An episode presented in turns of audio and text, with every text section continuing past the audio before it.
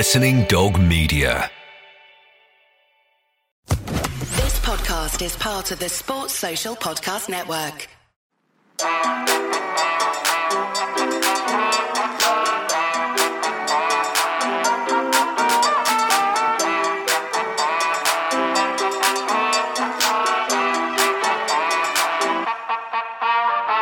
Hello, this is the Offside Rule World Cup Daily with Sky Sports. I'm Kait Borsay. The knockout rounds have just begun, and we've already seen 10 goals. So, after the first round of 16 matches, uh, Spain and Japan, we know, are into the quarterfinals. Switzerland and Norway are going home. I'm with Helen Hardy, who's in Sydney. G'day. G'day. Uh, Sydney at the moment, off to Brisbane after tomorrow's Netherlands game. So, very much looking forward to the next few days. I can see you've just resigned to giving me good day now. Uh, And with us, it's the Aston Villa manager, Carla Ward. Hello. Good morning. Yes, it's definitely not good day where I am. It's uh, pouring down with rain. Less of that. I hope it's. Uh, I hope it's warmer abroad. I really do.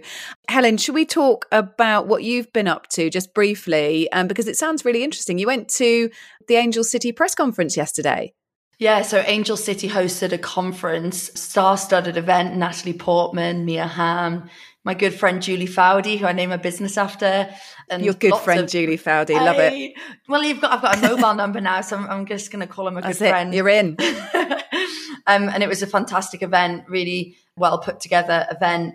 But at the end, the FIFA Secretary General, Fatma Samoura, got up to do the closing speech. And I was really disheartened, to be honest. I'm really worried I'm about to get on my soapbox and you two are just going to log off and, and leave me on my own, going on and on. But, uh, you know, FIFA talking about how much of an impact they've had on the growth of the women's game. And the room, I think, full of game changers in the women's space. I think just felt a little bit disheartened by it all because I don't think FIFA really have contributed much at all, if anything, to the growth of the women's game. The highlight for me was a woman standing on the stage and directly asking Fatima to create equal prize money this year for the Women's World Cup to the Men's World Cup in Qatar held seven months ago. And I loved it. She was put right on the spot and she had to respond. She said, I'll come back to you. I'll have a look into it and come back to you. I mean, what a joke. It's difficult. look, and look, you know, FIFA, we know, are way behind when it comes to treating the game with equal measure. They have up the prize money. We know that there's more money going to players. It's not enough, many will argue, but the only defense I will give FIFA is that even if it's virtue signaling, they are trying to do some things. And there are some women at FIFA who can make a change and should feel emboldened and supported enough to make a change. I think just because Jill Ellis, we can look at, there are other key players there who should be able to make more of a difference. And why they're not is probably the bigger question here. Carla, do you get frustrated on this kind of world governing body level, or do you, are you very much of the opinion that you stick to your own house? Well, I don't think our own house is that impressive either. So, yeah, I think globally, I think FIFA could do a lot, lot more. I think, um, as you've seen with the players going into the World Cup, our organised, our governing body could do more. How can they do more then? How can our house do more? I think, look, if we even talk about the prize money, we shouldn't be going into a tournament even discussing that. You know, it's it's something that should be a non-negotiable. But we, we talk a lot about improving the women's game, but we do a lot of talking without actually backing it up. And FIFA is a prime example of that. And I don't know if any of you watch the FIFA documentary, but you could tell in that there's not too much there's not a lot of focus on the women's game and there's not enough people in power that have a real passion for the game and i think that's key. You know when sue baroness campbell come into the fa we started to see change and i think that was really important. I think fifa needs somebody that's going to go in there not just um, from a business point but with a real passion um, of growing the women's game and until that happens i don't see too much changing we're basically saying that Sue Campbell should join FIFA, aren't we? Sue for FIFA, shake them up a bit, Sue. But I do think, yeah, hashtag Sue for FIFA. uh, I do think there are some good women at FIFA. It's just that they're not being allowed potentially to do what they want to do. I just want to clarify. Absolutely, I think there was there was good women from FIFA in the room yesterday at the Angel City conference. I think they're in the minority. I think they said something like forty two percent of the staff now at FIFA are women, but I'd, I'd love to know how many of those women are in positions of It's power. not just an invite to the party, is it, Helen? This is the age old adage, not just an invite. You need them. You need them eating dinner at the same table as everyone else. I agree. And I think that we talk about the catalyst for change all the time. We talk about what the catalyst for change was. And I think the catalyst for change in women's football has been the people at grassroots level, whether it's been your next door neighbor launching a girls club, whether it's been, you know, people advocating on their social media and pushing it out, whether it's been launching the offside rule long before anyone else was doing a women's football podcast. And I think all of these things are the catalyst for change. So for me, FIFA were still in the dark when these things were happening. They weren't advocating for women playing football. They weren't giving women the platform to play football. And they had the power to do that back then. They had the power to change that long before the people on the ground were making that change. I think that's why my frustration comes from. All right. Well, look, we've let Helen get it off her chest. We've had a collective get it off our chest moment there, aimed towards FIFA. Uh, let us know what you think. Please do get in touch at Offside Rule Pod, hashtag Offside WC. We've seen some great action on the pitch. We've seen the elevation of smaller teams, haven't we? Like Morocco, uh, like Jamaica, teams uh, with a lack of funding, already starting years behind many of these other nations. We've seen them raise their games, and, and that's what's been so exciting about this tournament so far. Let's get stuck in then to Japan versus Norway.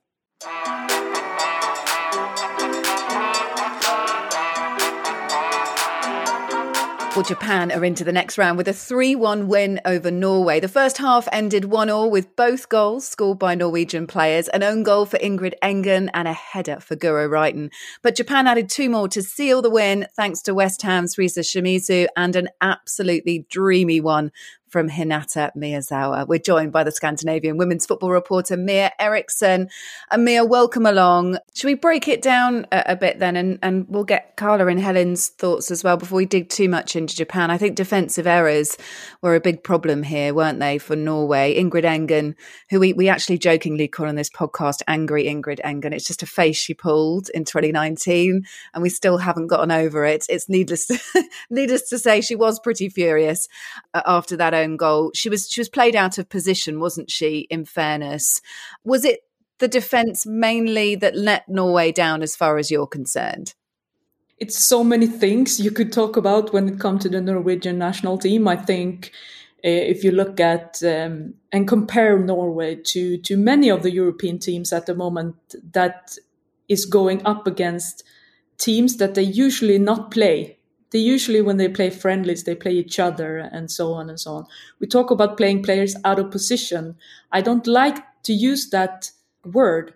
I think that they are being given roles and responsibilities within the teams that doesn't uh, show their best abilities. You can you can play we talk about it in sweden with fridolina rolfö as well. She play as a left back in barcelona but her role is not as a left back in that team. So she's being used to her best abilities in that team. I think this is what we see with Norway. They have a bunch of great individuals. We know how good they are, but they can't bring a starting 11 that complement each other as good as you have to be able to do when you go in to play a World Cup. Yeah, I think it was interesting that Hege Riise went into the game talking about how they were going to sit back, which surprised me a little bit because whilst Japan have been excellent, I think Norway are at their best when they step on and they get their influential players on the on the ball. So um, I think straight away, as a group of players, certainly I know in my environment, if we tell the players that we're stepping on, you know, people people want to go and be aggressive, get on the ball. I think when you the longer you go without the ball, um, the tougher it becomes mentally and physically. So I was quite surprised with that. I was surprised not to see Maanum in there. I'm a massive fan of Maanum's. I think she's she's had an unbelievable season and somebody that can really influence uh, the Norwegian team. But yeah, I, I just I didn't quite understand um, Engen dropping in, making a back five. I think you could have probably kept that stability centrally and nullified Japan's central threat. But yeah, I was a bit underwhelmed. I'm not going to lie with with Norway because I felt like they've got a lot more in the locker. I don't feel like they played with any intensity until sort of the latter stages. So yeah, it's another probably disappointing tournament for them and one that they probably need to reflect on the bigger picture and work out what it is they need because that's two tournaments now and there's an abundance of quality and talent in that squad. So yeah, certainly questions will be asked, I'm sure. Mia, you talked a little bit about players playing out of position, and then you also mentioned the world class quality of a lot of players. And this is quite reminiscent of uh, when Great Britain were in the um, Tokyo Olympics, and just prior to that, which I don't can't think of the correlation between those two moments. But all I do remember is feeling, as an England fan and a GB fan, very, very frustrated with players playing out of position with a squad that I felt could go on to become, say, European champions or potentially World Cup champions, playing out of position and, and playing like this. I think you know what I'm alluding to. Do you think that Hege Riise is responsible for Norway's downfall? Do you think that a change of management is needed? I try to look at it uh, from a bigger picture here because I think there are a lot of European coaches that that have this problem or challenge. You guys over in England, you probably have the world's best coach when it comes to to using a squad and adapt to whatever opponent you go up against. You see coaches trying things that okay, this is how I'm going to use you and this is your role and this is how we're going to play and it doesn't work out. Yeah, do you think the uh, Norwegian players look like they're playing with a smile on their face? I think. I think. No, I, this is really, hammer, really hammering this point though. Yeah. No, I think what we see is a frustrate. We see frustration because these players comes comes from clubs in their daily life where they are used to things and resources and uh, how you talk, the mentality and everything. And I think they they play with expressions on their faces that okay, this is not what we are used to.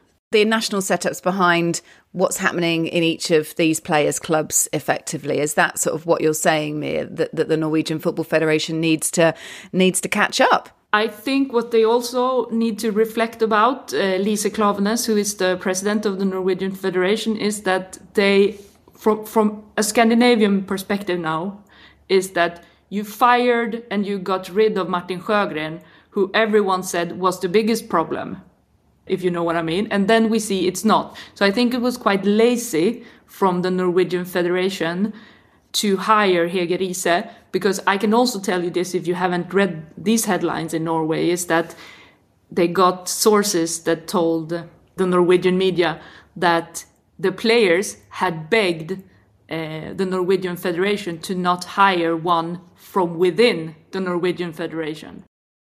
I think the reason, going back to my question, the, I think the reason I say that, you, you alluded to Sarina as being one of the best in the world. Well, when everybody talks about Sarina, people talk about her man management.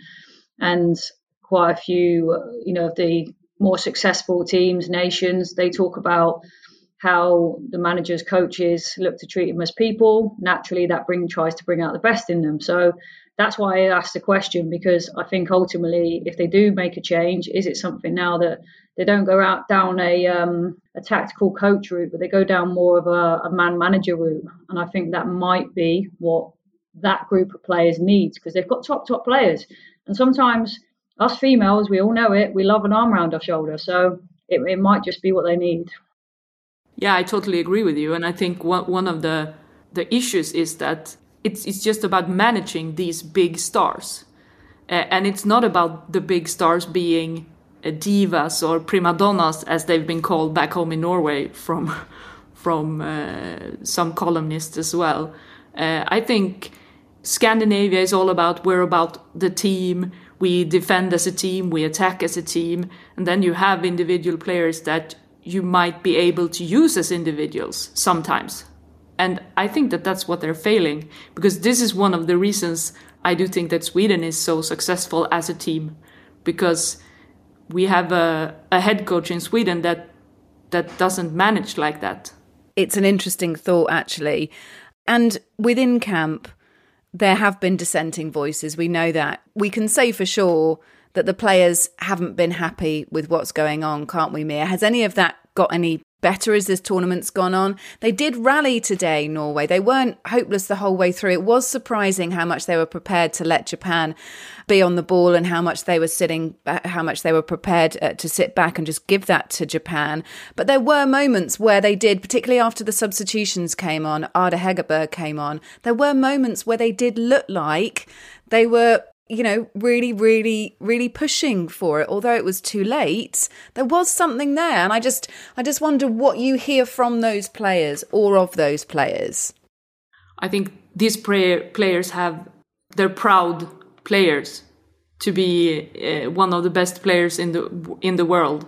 Uh, I mean, you have names as Caroline Graham Hansen and Ada Hegerberg, as you said, and when she came on, you could see that after the 3-1 goal, I think she turned around to just say, yeah. come on now. Yeah. Uh, uh, this is what you need. You need like, like players to, to come on and just go for it to the final whistle because we haven't seen a Norway that seemed willing to put up a fight till the end. All right, let's let's turn our attention to Japan and what worked for them, Carla, uh, if we can, with you. They've been impressive during this tournament. They've upped their game since 2019, since 2015, even. They lost out in the final of that one, of course, in 2015 to USA. And they finally got to the point again when they're looking exceptional. They're looking very, very clever on the ball. They're looking technically astute. And they've got a fantastic range of young players. This is what's so exciting about Japan. They're exciting, that's for sure. Yeah, I mean, what he's done is put together a group of very, very young, upcoming talents, along with a bit of experience in there, and um, they've been scintillating to watch. They really have, and they're technical, they're creative, but the biggest thing is the clinical. You know, I saw obviously that tweet earlier about seven. Uh, seven goals from eight shots on target. It's unbelievable. So, um, look, it's a credit to them, a credit to their staff. You could see how united they were when when they scored goals. Everyone's together. They were celebrating with the coach. You can clearly see it's a happy camp. Um, that's important. But look, I think I think that nobody's going to want to face Japan. I think if you're USA or Sweden, you're sat there thinking they're probably the one team right now I don't think anybody wants to face. You know, they're full of confidence. The way they started that game was was frightening. How do you get past them, Carla? How do you set up for Japan with your tactical head on here? How would you how would you face Japan if you I, I mean it is going to be USA or Sweden. They've not got got much choice. How would you set up against them? It's an interesting one because uh, I think the commentator said at the time, I think it was Siobhan that said about, you know, they fought Norway, what might have tried to be physical. But look, don't underestimate the Japanese. They're a physical, they're a physical team as well. But um, it's a very, very, very good question that no international manager has been able to unlock just yet. But I think that 3 4 3 gives them a lot of fluidity and, and playing a 4 3 3 or 3 5 2 sometimes becomes a little bit difficult against a well organised, well drilled team within that system because they've got the ability to drop into a back five, but then they've got the ability to drop into a front five. So that causes not only problems centrally, it causes problems um, for the back three, back four, and you have to adjust. So, in answer to your question, it's a tough one, um, especially against a well drilled 3 4 3. But I think I think you've got to try and nullify their threat centrally. I really do. They've just got so much quality the way they play, and uh, yeah, they're a joy to watch at the minute. They really are. Yeah, Helen, give us your take on Japan. There's some superstars in that team, and one of them at the moment is leading the race for the Golden Boot. On five goals, Hinata Miyazawa pops on four, by the way. Then loads of people are on three, including Lauren James. Tanaka, Mina Tanaka's another superstar uh, for them. She didn't she didn't spend the whole game on the pitch. Tell us what else you like about the team. Just touching on Miyazawa, 23 years old. Um, I, th- that player has to come to Europe. I mean, it just has to happen. And this is what I love about World Cups is that it kind of unlocks players to be able to make those big moves. And I think the reason why is because there's no bigger stage than the World Cup. So if you can do it in a World Cup last 16 and have that level of composure and you know, why can't you do it at Aston Villa? Hey, Carla. uh, the Japanese, they're not the easiest to get through GBE rules. That's the, I can I can tell you that from experience. Tell us a little bit more about that, Carla. Go on. So you have to have a certain amount of points now uh, post Brexit to get into the UK. So there's a number of different. It's um, very complex but um, you have to gain points. So for being at the World Cup, she will gain 10 points. You have to get to 25 points. You'll get 10 points. If she plays Champions League, you get a certain extra points. You get a certain amount of points for different banded countries that you play in. So your top European countries would give you 10 points if you played in England, France, Germany, Spain. But then Japanese league isn't in band one, therefore the points will be smaller. Um, then you have to do an English test to set, uh, to to um, prove that you can speak um, English. Yeah, and presumably other countries don't have that issue. I just I'm, I'm just going to blame Nigel Farage. Mia, let's just finish up with you and just talk about what the future of this Norway team looks like. They're full of superstars. They've got so much. It isn't even untapped potential. It's just talent. What happens next? How long is Hege Riise's contract? Do we know? No, but I would not be surprised if she weren't with them in a couple of months, to be honest. That's interesting. That would be a definite blip on her CV, wouldn't it? Really good to speak to you, Mia. Always enlightening. It is a shame about Norway, but um, I know that there are several other Scandinavian. There are other Scandinavian teams to follow, so we'll leave it there with you for now. Uh, women's football reporter across Scandinavia, Mia, Mia Eriksson. Thank you. Well, Japan's last result was a 4 0 win over Spain. And actually, Spain bounced back from that today, I'm pleased to say, with a big scoreline against Switzerland. This is Tash Dowie. Join us for the Offside Rule World Cup Daily with Sky Sports. Well, Spain have reached the quarterfinals of the World Cup for the first time in their history. A 5 1 win over Switzerland in Auckland is what did it. Before half time, Aitana Bonmati had already scored two. Then added to that goals from Alba Redondo and Laia Codina, who also scored Switzerland's with an own goal. Uh, Jenni Hermoso made it five in the second half to wrap up the win for Spain. Certainly the first half, but probably the game belonged to Aitana Bonmati. Should we talk about some Bonmati brilliance with you, Helen? Yeah, I mean, the drag, the fake, the p- p- placing it into the top corner. She's so comfortable on the ball. And I was sat here and I thought, who are the three, four, five players of this World Cup, the young players of this World Cup that I think are now sort of teetering into world class? I said it in one of the last pods. Lauren James for me is is entering into that.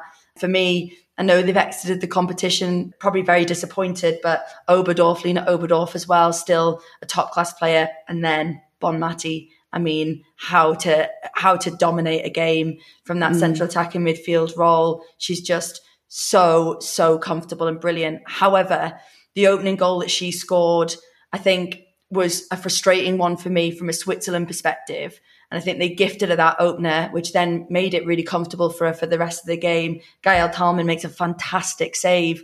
And what you want your players to do when you've just made a diving save, literally from one yard away, um, is you want them to clear the box, clear the lines, get it, get rid of it, and it goes straight into the path of of um, Bonmati sat on the penalty spot and she, she's able to slot it home. And that's a disappointing thing for me, but it gets Bonmati off the mark. And what a game she had. My goodness. Welcome to the World Cup. there were some competitive debuts, weren't there? So some first ever appearances, uh, certainly this World Cup, and I think for their national side as well. Uh, Codina, a player on their debut, to give away a goal like that, and then to be fair, strength of character to pull it back and score one after that, fantastic. So she's worth a mention. And Spain's goalkeeper as well. Is it their was it their third choice goalkeeper today, Cata Coll? Uh, she made her debut too. What did you think, Carla? I think Codina, I felt for her. I'm not going to lie, but it was it was a was bad error though, wasn't it? It was. It was naive. She she's not even had a look. She's not had a look where the keeper is. You know, the keeper's position is exactly where you would want her. So I think she's she's just she's not even had a glance. She's she's just turned and you know it's a horrible horrible. She's basically error. shot it back. She's she's made yeah. a back pass in case any of our listeners missed it. Too much power on it. Wasn't looking at where it was going, and into the back of the net it went. Yeah, I'm not sure why you'd even put that much power on. You know, you're talking 20, 30, well, 30 yards away. All she's got to do is slide it back, reset, have it again. But yeah, she's she's not looked a little bit naive, but it might be, you know, it is her debut. She's on the World Cup stage, quarter final. She's been put in there, probably unexpected. So yeah, but look, how she then reacted, and you saw the emotion when she scored, uh, was huge. So yeah, I Relief. think, uh, yeah, look, she'll get us a bit of stick in the dressing room. I have no doubt about that. Um, there is absolutely no doubt about that. So um, she'll take it on the chin because they've managed to go on and win 5 1 and comfortably.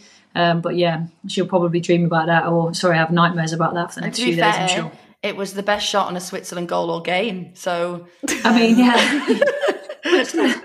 yeah, yeah. Switzerland, very, very poor. I mean, I think they were poor against New Zealand, and I thought they were even worse today. They just don't seem to have any ideas, do they, Carla? It, they don't seem to bring anything with them. It was weird. Like they, they're known for how well they defend, how organised they are, how compact they are. They're difficult to break down, you know.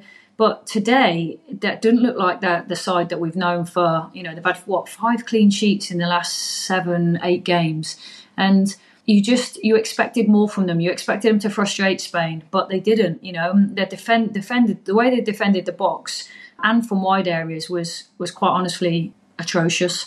And I think that you know it's not something we expected from Switzerland. So that was disappointing because you think the longer they stay in the game against a, a Spain team that's just lost four 0 you know, might have given them a glimmer of hope, but. Um, yeah, the way they started the game just just simply wasn't good enough. Were you looking at Ramona Bachmann's face during this, Helen? yeah, a little bit. she was she was not cutting a very pleased figure, I have to say. I know. I think that Ramona Bachmann probably one of the more experienced players, alongside probably Lia Wälti on the pitch, and and they would have been really disappointed with that performance. Let's not even look at the result with that performance. And I think for me, Carla's touched on it, but that fourth goal epitomised it. The corner. I mean, letting a letting a ball drop from a corner from head height down to feet to just create this scramble into the back of the net, um, which was Codina's obviously, you know, goal at the right end of the pitch. So she'll be delighted with that one. But I think it was it was super disappointing for me because that's just an easy release. If a ball gets headed into the back of the net, you know, who who wasn't marking that player? But when the entire team allows the ball to drop to the floor and then be scrambled into the net, you are the less you are the less physical team. You have had the less impetus, you have had the less strength. And someone just called it a lack of ruthlessness. And I think that sums it up. They didn't mm. have, even at the very most basic level, a ruthlessness to sort of have the strength to clear the ball and get rid of it on two occasions in the game. I will say Spain were fantastic. I feel like I've just been on on the Switzerland, the Switzerland attack. But I think um, Spain were fantastic. And just to touch on it, Kait, I know you'll be asking in a minute for my Australian phrase. Someone said to me in the bar earlier, they're having a Barry Crocker. I said, Oh, what does that mean? I need to know. and it means they're having a crocker. So there you go, everyone. Uh, they're, having a, they're having a Barry Crocker rather than a Betty Crocker. Who is Barry Crocker then? Well, there you go. Betty Crocker does desserts. The the Australian version, maybe starters. Betty's husband. Betty's husband, uh, Barry. They're having yeah. a Barry Crocker. What did um what did Spain get right today, Carla? Japan were really exploiting behind Spain's back line. They managed to find space there. What did Jorge Vilda change up for this game? Thought they're very strong on the left, but what did he change up and what worked for you? I think they got a lot right. You know, there was a lot of focus on him before the game. Making five changes was bold, and I think you know I saw an awful lot of comments uh, this morning around is it the right thing to do, um, and it was proven. I think what the biggest thing that they added to their game today was an intensity. Uh, they raised ball speed, they raised levels, they raised, raised the work rate, which, as you know, I criticised last week because I didn't think they had enough in them and they're elements that when you've got world class players that you know what they can do with the ball, they did it without the ball as well. As soon as they lost the ball, they were all over Switzerland, and so that was really important. So it was something he very clearly addressed, you know, and yeah, given a couple of debuts, which was again a bold move, but it's paid off. So mm. yeah, look, the intensity for me was the biggest one, uh, followed up by the work rate off the ball and the, the desire and the willingness to um, to recover the ball as quickly as possible was a real positive for them today. I wonder what the atmosphere is like in that team now, Helen or Carla, whichever of you wants to take this. I know it's a splintered camp. We're hearing that. Carla's pointing but, at me. I'm but absolutely that... pointing at you. Carla's exercising some diplomacy here. Yes. Um, when you start winning games, does it make it better, Helen Hardy? Thanks, Kait. I think it depends on the circumstances. And, and so in, in the case of Spain, no, I don't think it changes very much at all for me. I think even if Spain went on to win the World Cup and now theoretically, mathematically they could, I still don't think it changes anything in terms of the way that the players feel they've been treated. Today, they rolled the dice. and it worked out. I also noted that Onabaye played as a left back today, which I thought was a really interesting move. And as you say, Kait, that's where their strengths lied today down that left hand side. Um, and I think that she's ridiculous, a ridiculous talent and makes a massive difference to a team. Do I think it changed anything on the grand scheme of things? No, I don't. I also think that by rolling the dice today, what do they do for the next game? Do they roll the dice again when you have this? Yeah, I know it's more of a of risk, change? isn't it? Yeah, I mm-hmm. think that consistency is key in a World Cup tournament. And they needed to roll the dice because they needed to do something after that Japan game. But where do they go from here would be my question. I think that's absolutely fair enough. And, of course, they did the majority of the game. They did it without Alexia Putellas, who came on uh, a little bit later on, but still uh, with injury concerns. What will they do next? Well, Spain play either the Netherlands or South Africa in the quarterfinals and Japan play either the USA or Sweden. Keep up to date with everything going on at the Women's World Cup in Australia by using the free Sky Sports app. You'll find news, interviews, live match coverage, analysis, and much more. You don't have to be a Sky customer to use it. Go to your app store, download it, and away you go. And after the World Cup, it's the best app for WSL coverage and so much more, including F1, the Premier League, world class boxing, international cricket, and more. Remember, you don't have to be a Sky customer to use it, just search for Sky Sports in your App Store. Carla, let's just touch on the England game just whilst we've got you. I'm keen again to tap into that tactical nous that you have. Nigeria on Monday. How do you set up for Nigeria, what would you do? I'd quite like to see her go with the same formation because the three at the back just give us a, a lot of stability. It really did. And then Katie Zelem, to be fair, was in there. She she marshalled in front of those three, and it just it managed transitions well. And I think when we go into the Nigeria game, everyone's talking about Oshoala and the way that they they transition on the counter. I think we're free at the back. I think that that would nullify it. So I would personally like to see a 3-5-2. Yeah, of course, I'd like to see Rach Daly in the front two, but let's be honest, she did fantastically she well. She did do very well, yeah. And finds the back of the net wherever she plays. So, yeah, um, yeah look, I think um, for me, I probably wouldn't change it other than if Keira's fit. I think Keira would come in for Katie, but apart from that, I don't I think, think, she's um, going to do it. Is she? Um, she's no. not. She's not there yet. I have no doubt we'll get past Nigeria, um, and then it'll be. She's called it. Yeah, we like that. Thank you very much. Um, well, look, let us know what you think ahead of the England game, or indeed about any of the games that we've been talking about today. You can use the hashtag OffsideWC. Get in touch at Offside Rule Pod. Next up, Let's look at our ones to watch predictions game. Here's producer Sophie with the updated rules for the knockout rounds. This is Ones to Watch from the Offside Rule World Cup Daily with Sky Sports, the game where you predict tomorrow's top player. So pick a player, and if they score, you'll get two points. It's one for an assist and for a clean sheet if they're a defender. A goalkeeper gets two points for a clean sheet and three for a penalty save in open play. If it goes to a penalty shootout, it's one point for scoring and a keeper gets two points for a save. Oh, and minus one for a red card or an own goal. We're going to be keeping tallies throughout the tournament for Kait, Lindsay, the pundits, the producers, and of course the listeners. So keep track of your scores and let us know how you're getting on.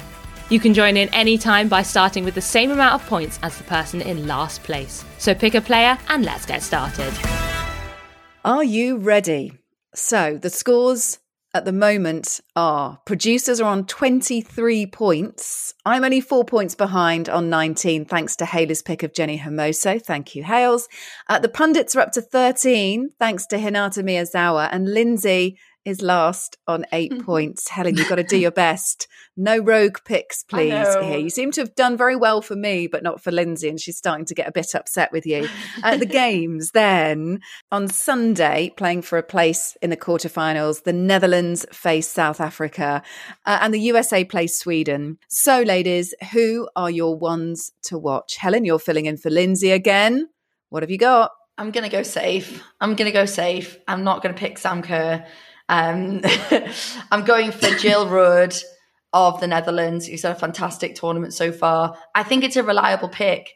I've also gone for Jill Roord too. I've just written she knows how to handle it when the pressure's on. So if South Africa do spring any kind of surprise, I think you can rely on Jill Roord. You certainly can. Producer Sophie's gone for Esmee Brugts of the Netherlands. She's been very impressive in this tournament so far. Carla Ward, what have you got? Yeah, same.